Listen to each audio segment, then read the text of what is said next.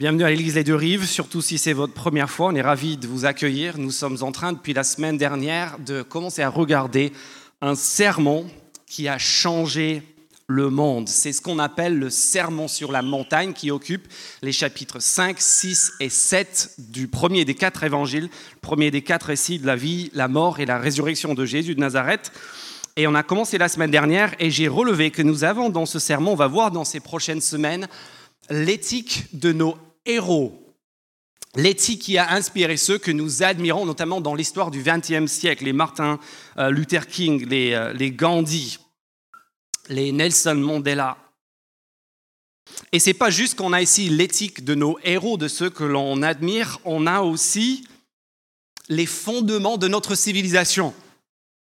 Qu'on le reconnaisse, qu'on le sache ou pas, nous avons ici les fondements de notre notre société, notre modèle de croyance occidentale, de notre humanisme, y compris des Lumières. Il y a une flopée de livres qui ont été publiés par des historiens chrétiens et non chrétiens au cours de ces dix dernières années, qui soutiennent et qui apportent des preuves assez conséquentes pour montrer que tout le système de valeurs et de croyances auquel vous et moi adhérons sans même réfléchir, la non-violence, la bienveillance, la tolérance, le, souci des plus démunis, toutes ces choses-là qui viennent en fait directement et de manière très particulière de Jésus de Nazareth, des enseignements qu'on retrouve particulièrement dans ces chapitres-là. Et l'objet de ce serment, l'objet de ce serment, vous le voyez dans le verset 3 et aussi euh, dans le verset 10 qui sont la première et la huitième, la première, la dernière de ces béatitudes qu'on est en train de regarder. L'objet de tout ce serment, c'est ce que Jésus appelle son royaume. Son royaume.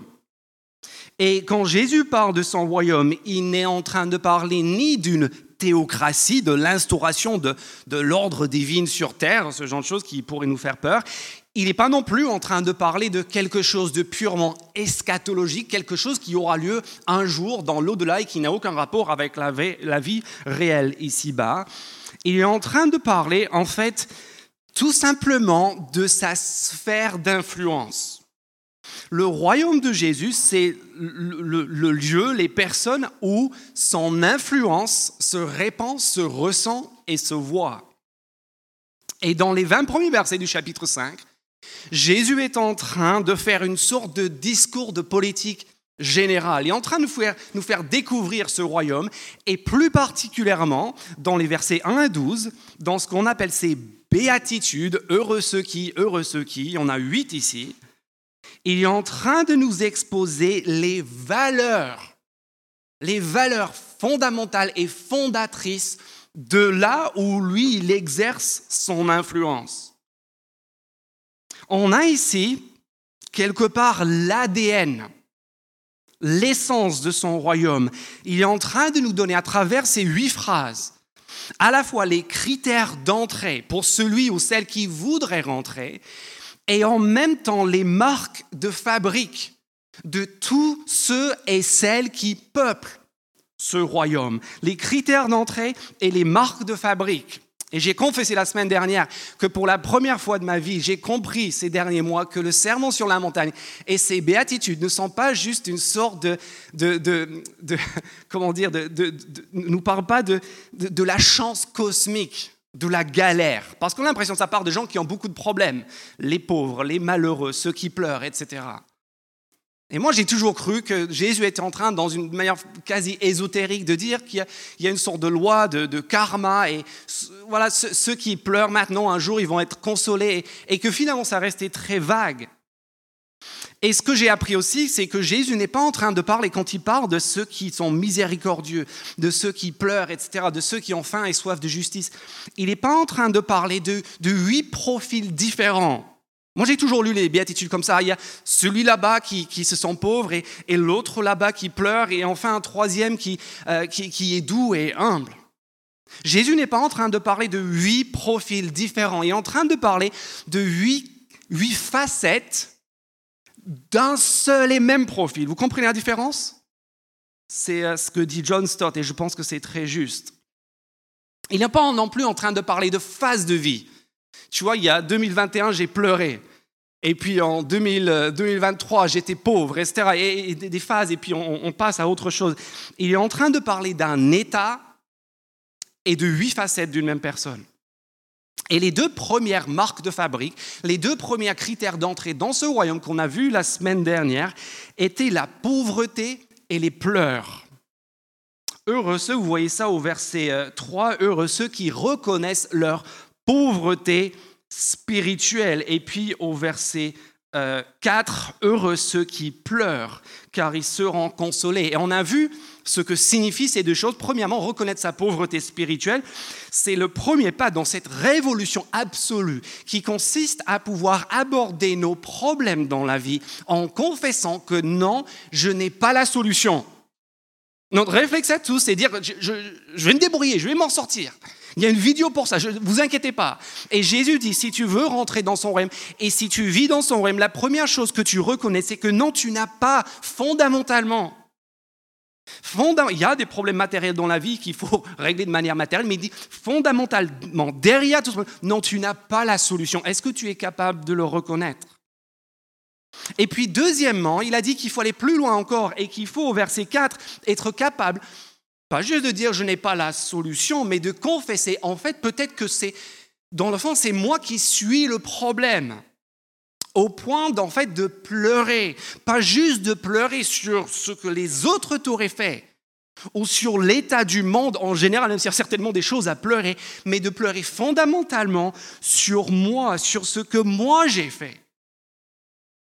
Jésus est en train de nous dire que si on veut sortir de la religion et rentrer dans le royaume, on a besoin de passer de la confession, je suis un pécheur en général, à la contrition, qui est le fait de pouvoir, pas juste dire je suis un pécheur, mais voilà mon péché précis, particulier, qui m'occasionne un chagrin profond au point que j'en pleure. Pas juste pour qu'on se déteste, pas juste pour qu'on se morfondre, mais qu'on ait une prise de conscience suffisamment profonde pour entamer, pour amorcer un véritable changement. Si on ne reconnaît jamais qu'il y a un problème, qu'est-ce qu'on va chercher? Une solution? Voilà ce qu'on a vu la semaine dernière. Et puis quelqu'un est venu voir la fin et m'a dit, mais,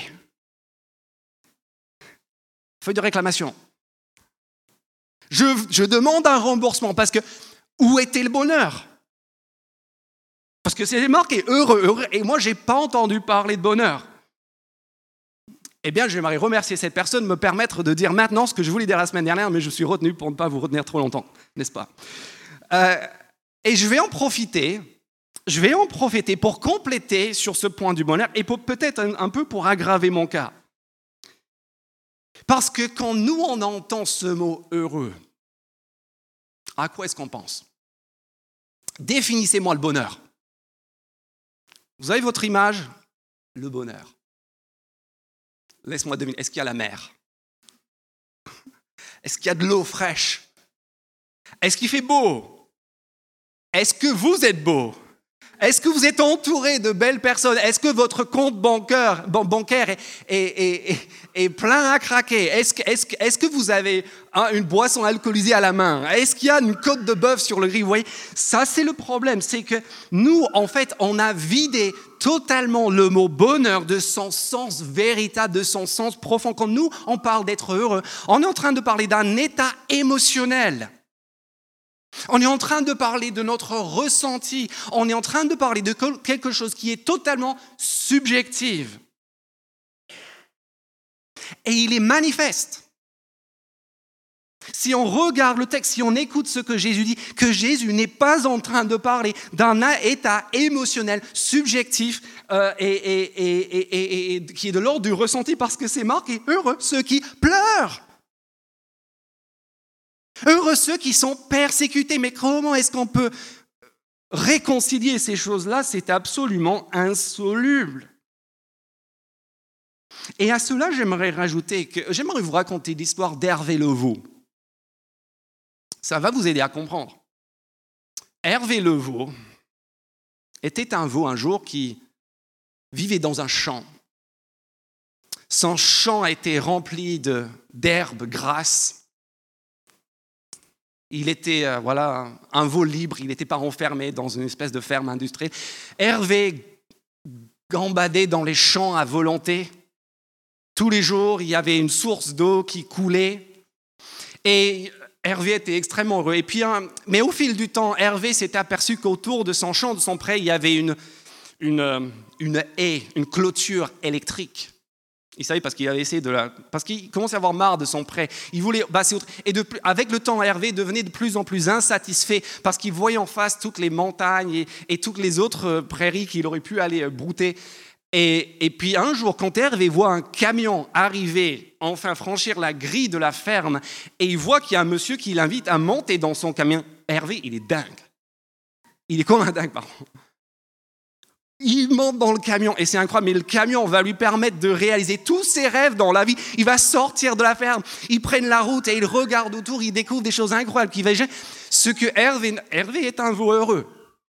Ce que Hervé ne sait pas, c'est que ce camion, vous en doutez, a une destination précise qui pourrait amener Hervé à... Non, il va à l'abattoir, Hervé. Vous voyez, les, passagers sur le Titanic étaient euh, tout fait d'après ceux qui étaient là, ils étaient dans un état de bonheur absolu. L'alcoolique que vous, vous pouvez croiser sur la place Saint-Ouen, de son point de vue subjectif, il est très heureux. Or, toutes ces personnes sont en réalité à plaindre et c'est là que l'on doit comprendre en fait que ce, bonheur du royaume de Dieu est en fait un bonheur qui est tellement plus riche, tellement plus profond, tellement plus conséquent qu'un niveau de bonheur ressenti et émotionnel. Vous savez ce que dans la religion, ce qu'on fait dans la religion, c'est qu'on attend que Dieu nous donne le bonheur subjectif et ressenti. Et c'est d'ailleurs son rôle. Dieu n'est pas la finalité, Dieu est un instrument, un moyen pour parvenir à ce que je veux dans cette vie maintenant, de manière subjective et ressentie. Et Jésus dit, le royaume c'est autre chose. Le royaume est radicalement différent. Et en fait, le royaume, le bonheur du royaume est décorrélé, en fait, on a chanté à l'instant, de votre situation, euh, votre niveau de ressenti émotionnel. En fait, 1 Corinthiens 7, Paul, il dit que, fait, que ceux qui se réjouissent soient comme s'ils ne se réjouissaient pas, que ceux qui pleurent comme s'ils ne pleuraient pas, que ceux qui, euh, qui usent, disposent des biens de ce monde comme s'ils n'en disposaient pas. Parce que tout cela est dit est totalement relatif et subjectif et passager. Et le bonheur que Jésus offre, le bonheur que le royaume offre, est impossible à atteindre, à moins de passer par les pleurs, à moins de passer par une confession de sa banqueroute spirituelle, morale, personnelle. Mais cela débouche, les amis. Et c'est pour cela que Jésus dit, ça débouche sur un état de joie, de paix, de stabilité émotionnelle qui est littéralement surnaturel, en sorte que l'on puisse, comme le dit Jacques dans le premier chapitre de sa lettre, en sorte que l'on puisse considérer comme une joie complète. Une joie complète. Toutes les épreuves que nous sommes amenés à traverser, une joie qui est telle que, comme le dit Paul en 2 Corinthiens 5, tu peux te regarder dans la glace et constater les cheveux gris et les rides et le temps qui passe. Et au lieu de, de pleurer, tu peux commencer à te réjouir intérieurement parce que tu sais que bientôt tu vas dévêtir ce corps de mort et te revêtir de l'immortalité. Ça veut dire Hébreu chapitre 12, que tu peux subir la discipline et la correction, peut être très douloureuse.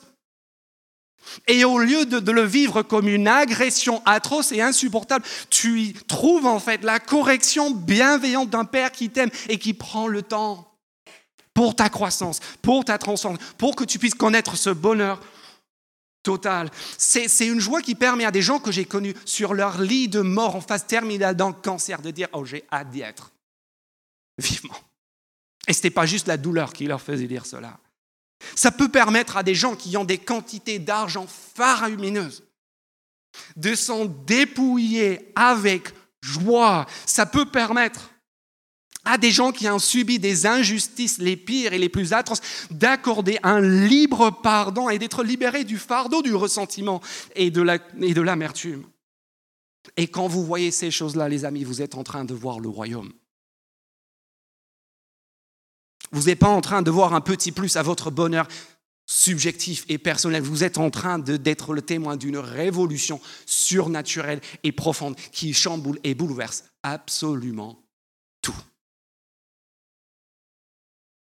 Et c'est de ça qu'on parle ici. C'est ça que Jésus veut pour nous, pour notre Église, pour tous ceux qui s'approchent de son royaume. Cela étant dit, troisième béatitude.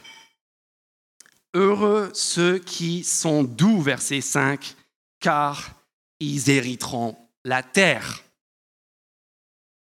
Objection. De quel doux parle-t-on?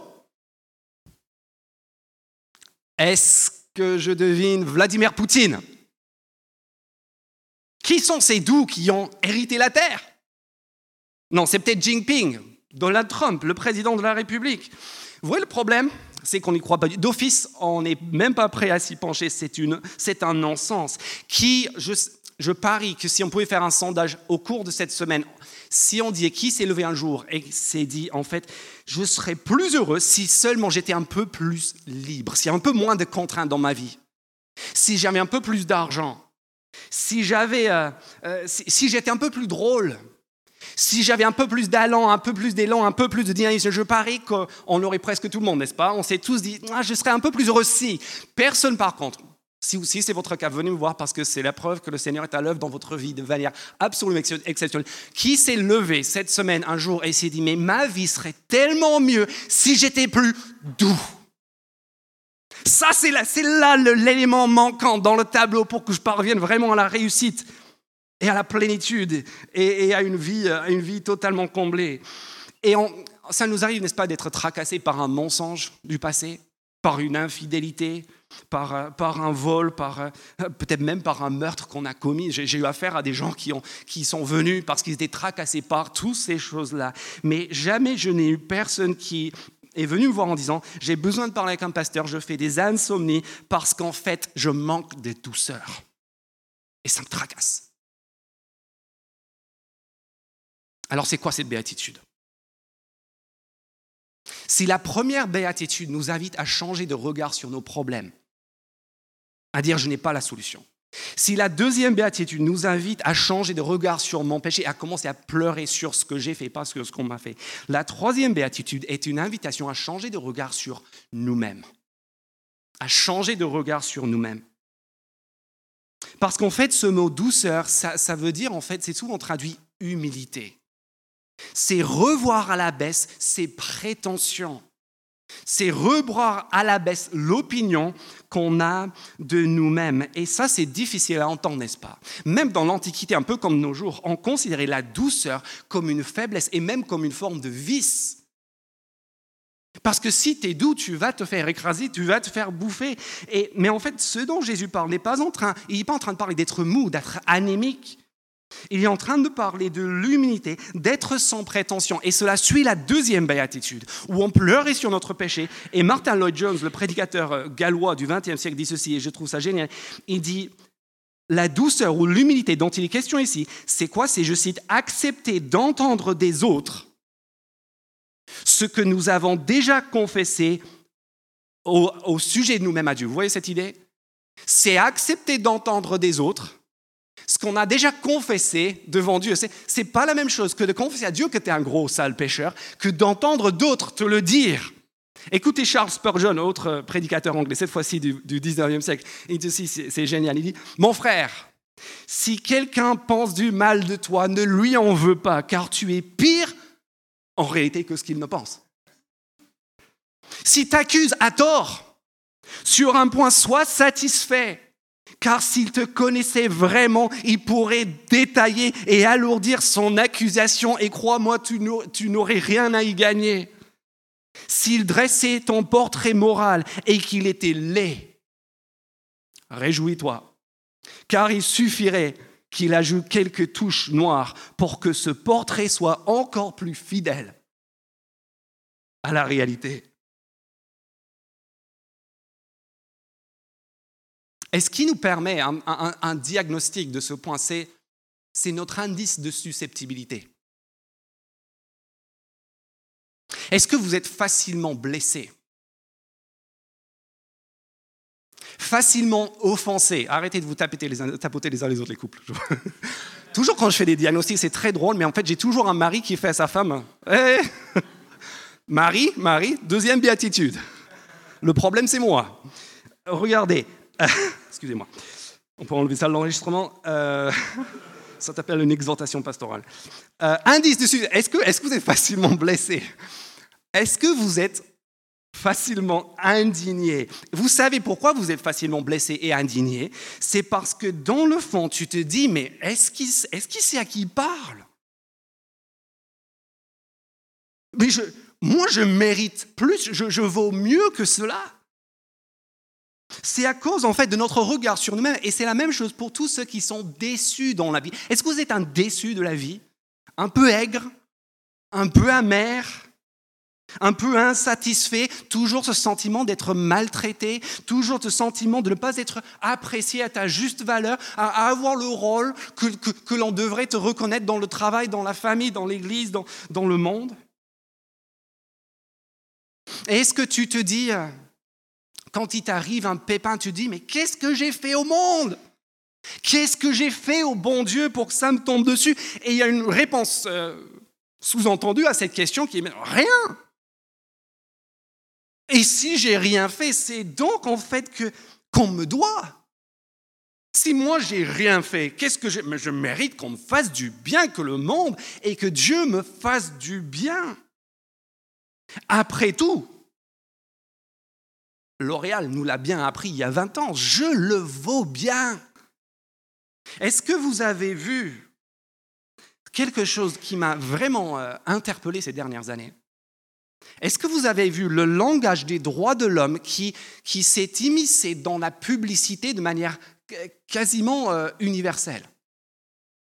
Combien de pubs terminent avec le slogan, quelque chose du style, parce que tout le monde a droit à... Vous avez vu ces pubs? Tout le monde a droit à des vacances à l'étranger. Tout le monde a droit à ceci, droit à cela, droit. Et en fait, on arrive même à, transformer nos caprices de consommation en droit. Et on fait tout cela parce qu'on parce qu'on estime, à cause du regard qu'on a sur nous-mêmes, et j'aimerais juste qu'on s'interroge un petit instant quand on parle de nos droits, que ce soit nos droits civiques ou nos droits, entre guillemets, de consommation.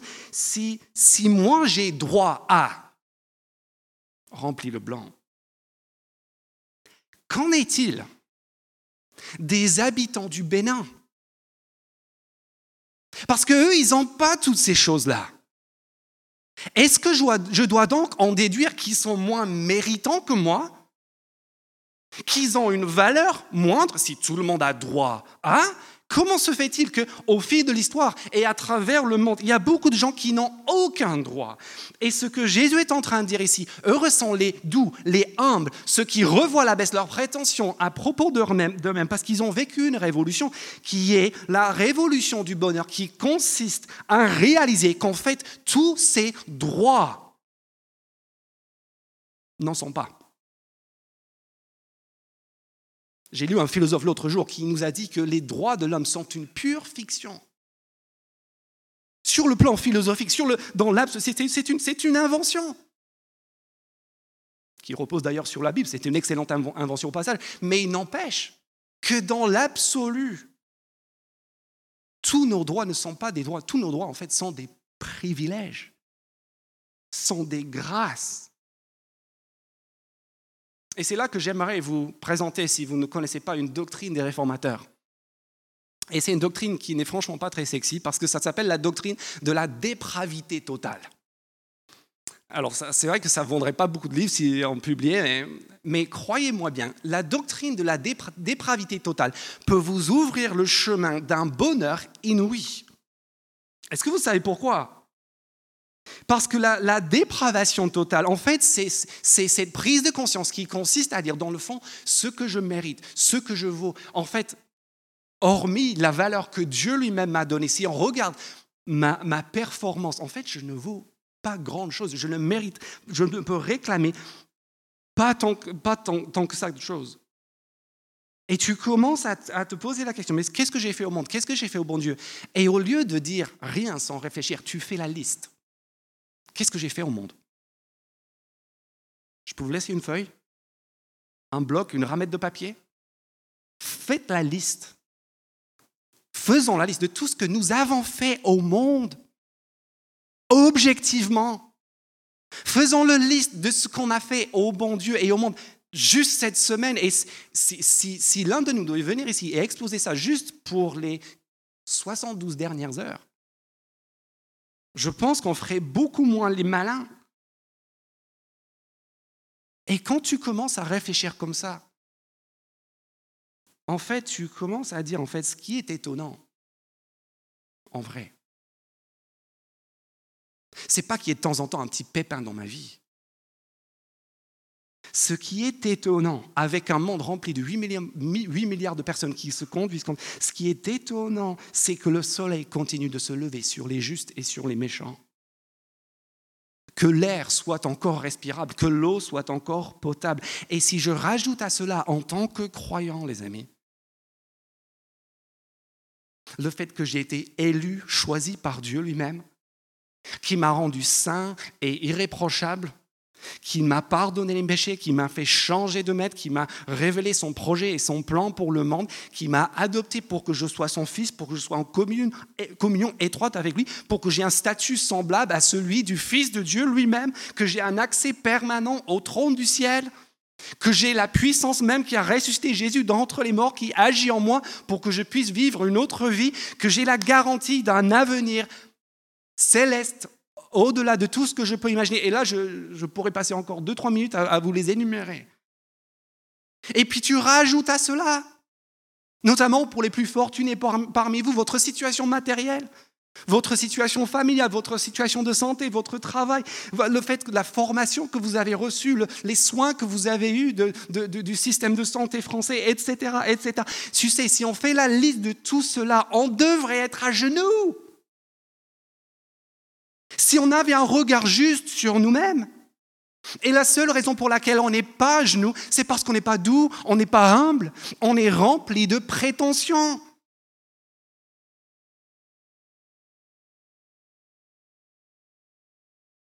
Cette doctrine révèle, révèle si on est des chats ou des chiens. Les stagiaires m'ont rassuré que je n'ai pas fait ça depuis longtemps, donc je vais le refaire. Si vous l'avez déjà entendu, je m'excuse. Vous savez, des chats et des chiens, si vous adoptez dans votre foyer un chat ou un chien que vous avez trouvé dans la rue, ils vont se comporter de manière totalement opposée. Le chat, vous le trouvez dans la rue, vous le récupérez, vous le lavez, vous en prenez soin, vous le nourrissez avec le temps, ce pauvre petit chat qui traînait dans la rue, tout maigre et tout malheureux, va commencer un peu à prendre ses aises chez vous. Il va même commencer à monter sur le canapé et à te regarder d'un air un petit peu hautain, un petit peu supérieur.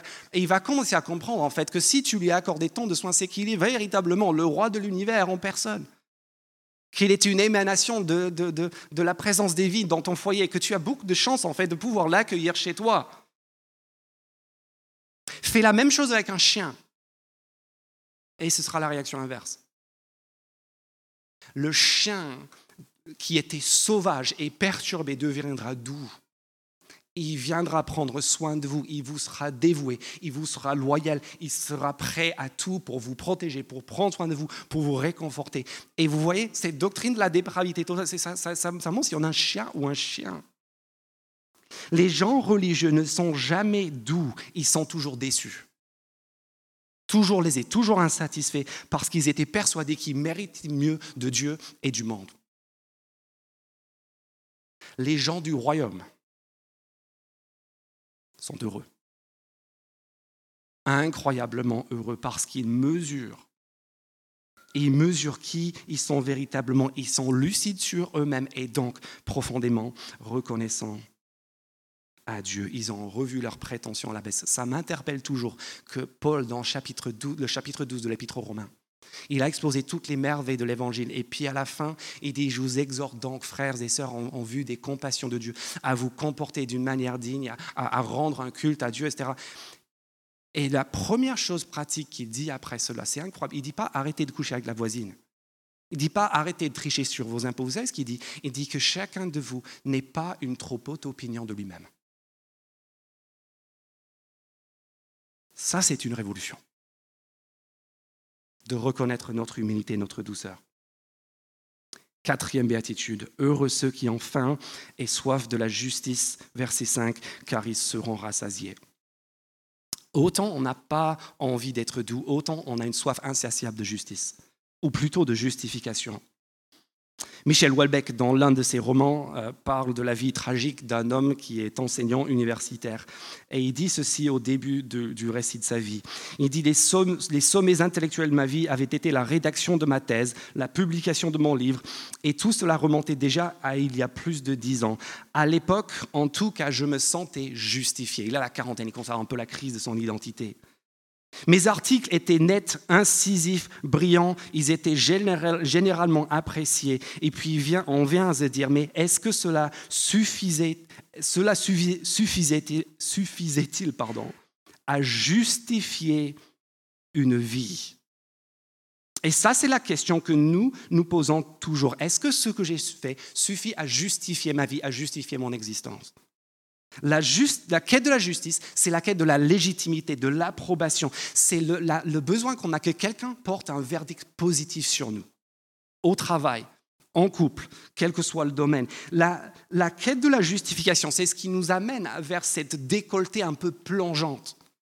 C'est ce qui nous amène à désirer ces pectoraux bien saillants et le t-shirt bien moulé qui les valorise.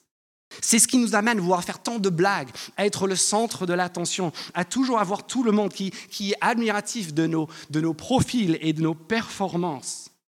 Et cette quête, elle est une quête qui est maudite. Elle n'est pas juste constante, elle est maudite parce qu'en fait, quoi que tu fasses, il y aura toujours un doute.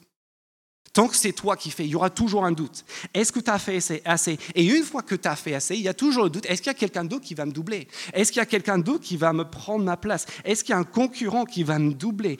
Et c'est pour cela que Jésus dit au verset 20 du chapitre 5 de Matthieu, si votre justice, il dit ce dont on ne se doute pas, si votre justice ne dépasse pas de loin ceux des pharisiens, vous ne pouvez pas entrer dans le royaume de Dieu. Et je pense que ça, on le sait tous au fond de nous. On sait que notre justice, elle est toujours insuffisante. Et c'est pour cela que Jésus nous dit ici que bénis, heureux sont ceux qui ont faim et soif, qui ont la dalle de justice. Qui ont la dalle, pas juste une petite fringale.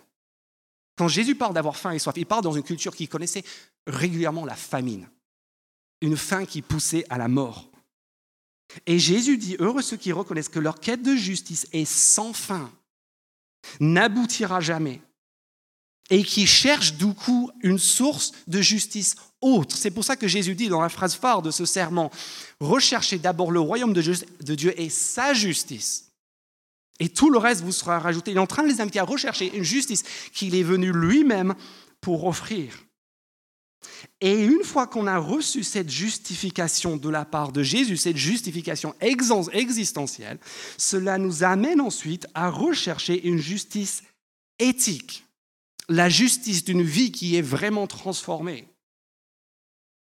Si, notre justification dépend de notre performance, à chaque fois qu'il y a une réussite, ça va nous faire gonfler les chevilles.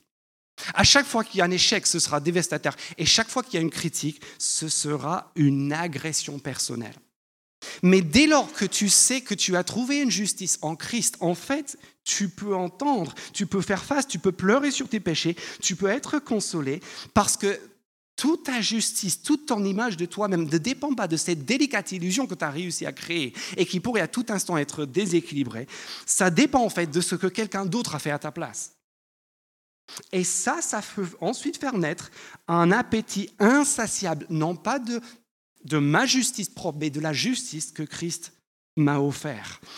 Et cela nous fait passer d'un christianisme où on dit il faut pas que je, il faut que j'arrête de, à un christianisme où j'ai envie, j'ai le profond désir de la justice. Je donne un exemple. Vous voulez perdre du poids. Je regarde personne en particulier. Vous voulez perdre du poids. Et vous vous dites, si je veux perdre du poids, il faut vraiment que j'arrête d'être gros. Je, vais cesser de toujours manger. Je, vais arrêter. C'est pas bon. Arrête ça, cesse. Vous avez déjà essayé comme ça? Ça a marché? Euh, Non. Non, non, ça, ça, ça, ça n'amène aucun résultat. Ça amène juste une vie un peu triste, un peu décevante, où tu es rangé par la culpabilité, tu es rangé par la crainte, il n'y a aucune joie. Mais le jour où tous les gens qui ont vraiment réussi à perdre du poids que j'ai vu, en fait, un jour, ils ont vu un mec qui était tout grassouillé comme, comme eux, et puis, et puis six mois plus tard, c'était un athlète, mais de, de puissance internationale où ils ont suivi un, coach où ils ont vu, ils ont vu quelqu'un ou quelque chose qui les a inspirés, qui leur a donné une vision. Et là, ils se sont dit, mais punaise, c'est incroyable, regarde tout ce que ça change, regarde comment sa vie a changé, regarde l'apparence physique, ça engendre. Et du coup, en fait, et qu'est-ce, qu'est-ce que la personne fait à ce moment-là? En fait, tu commences à être capable de faire des choses incroyables. Et tu les fais pas par contrainte. Tu les fais pas en, traînant les pieds. Tu les fais avec joie, tu les fais avec enthousiasme parce que tu as une vision de ce que tu vas pouvoir devenir. Et c'est exactement ce que l'Évangile nous donne. L'Évangile ne nous dit pas arrête de, cesse de, il faut pas que tu vas te faire taper sur les doigts. L'Évangile fondamentalement nous dit pas juste regarde la justice, remplace ta justice pourrie qui est toujours fêlée et toujours fragile par ce que Christ donne. Mais maintenant que tu as cette justice, que tu es bien dans tes baskets, tu peux entendre la critique, que tu peux te remettre en question, aspire à l'excellence. Arrête de faire le minimum syndical pour essayer d'être à peu près potable en tant qu'être humain moral et poursuis l'excellence.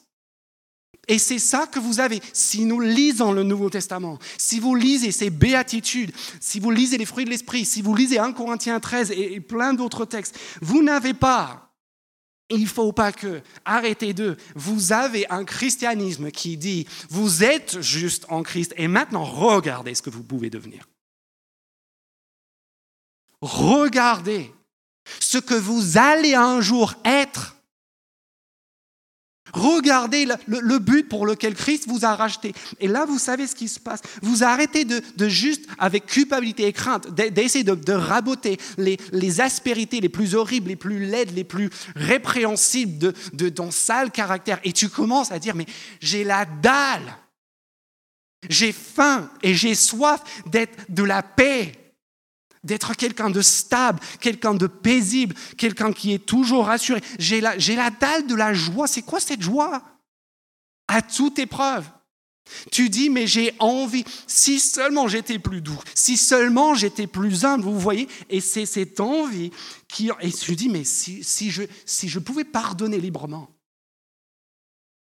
et si, si je pouvais être vraiment généreux aux dépens de ma personne, et, si, et si je pouvais faire preuve de modestie Et Jésus dit, ce sont ces gens-là qui deviennent heureux. Ce sont ces gens-là qui sont un jour rassasiés. Rassasiés parce qu'il faut, parce qu'ils peuvent arrêter grâce à Christ à rechercher, à se prouver, à être cette personne parfaite qu'aucun de nous ne sera jamais. Mais rassasiés en plus par une transformation profonde, qui n'est pas juste l'interdiction, il faut pas que, mais qui est l'envie et la vision d'être complètement différente, complètement d'avoir une vie. En fait, quand Jésus parle de sel et de lumière, c'est ça.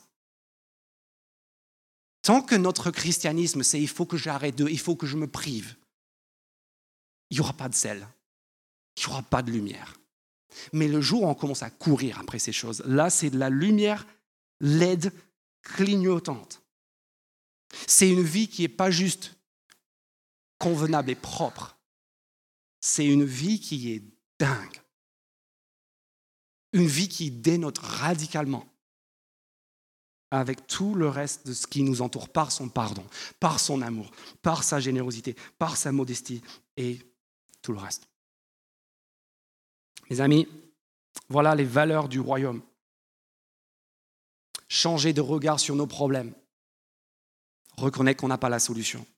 Changer de regard sur nos péchés, commencer à pleurer sur nous et sur ce que nous, on n'arrive pas à faire, pas juste sur ce que les autres nous font. Changer de regard sur nous-mêmes, reconnaître ce qu'on mérite vraiment et l'incroyable don que Dieu nous a fait. Et enfin, avoir faim et justice, euh, faim et soif pardon, de justice, qui n'est pas la nôtre, qui n'est pas privative, qui n'est pas il faut pas que, mais qui est voilà la vision incroyable de ce que Jésus est venu pour rendre possible dans nos vies. Je vous propose de conclure par quelques instants de recueillement, de prière, et puis on prendra nos derniers chants.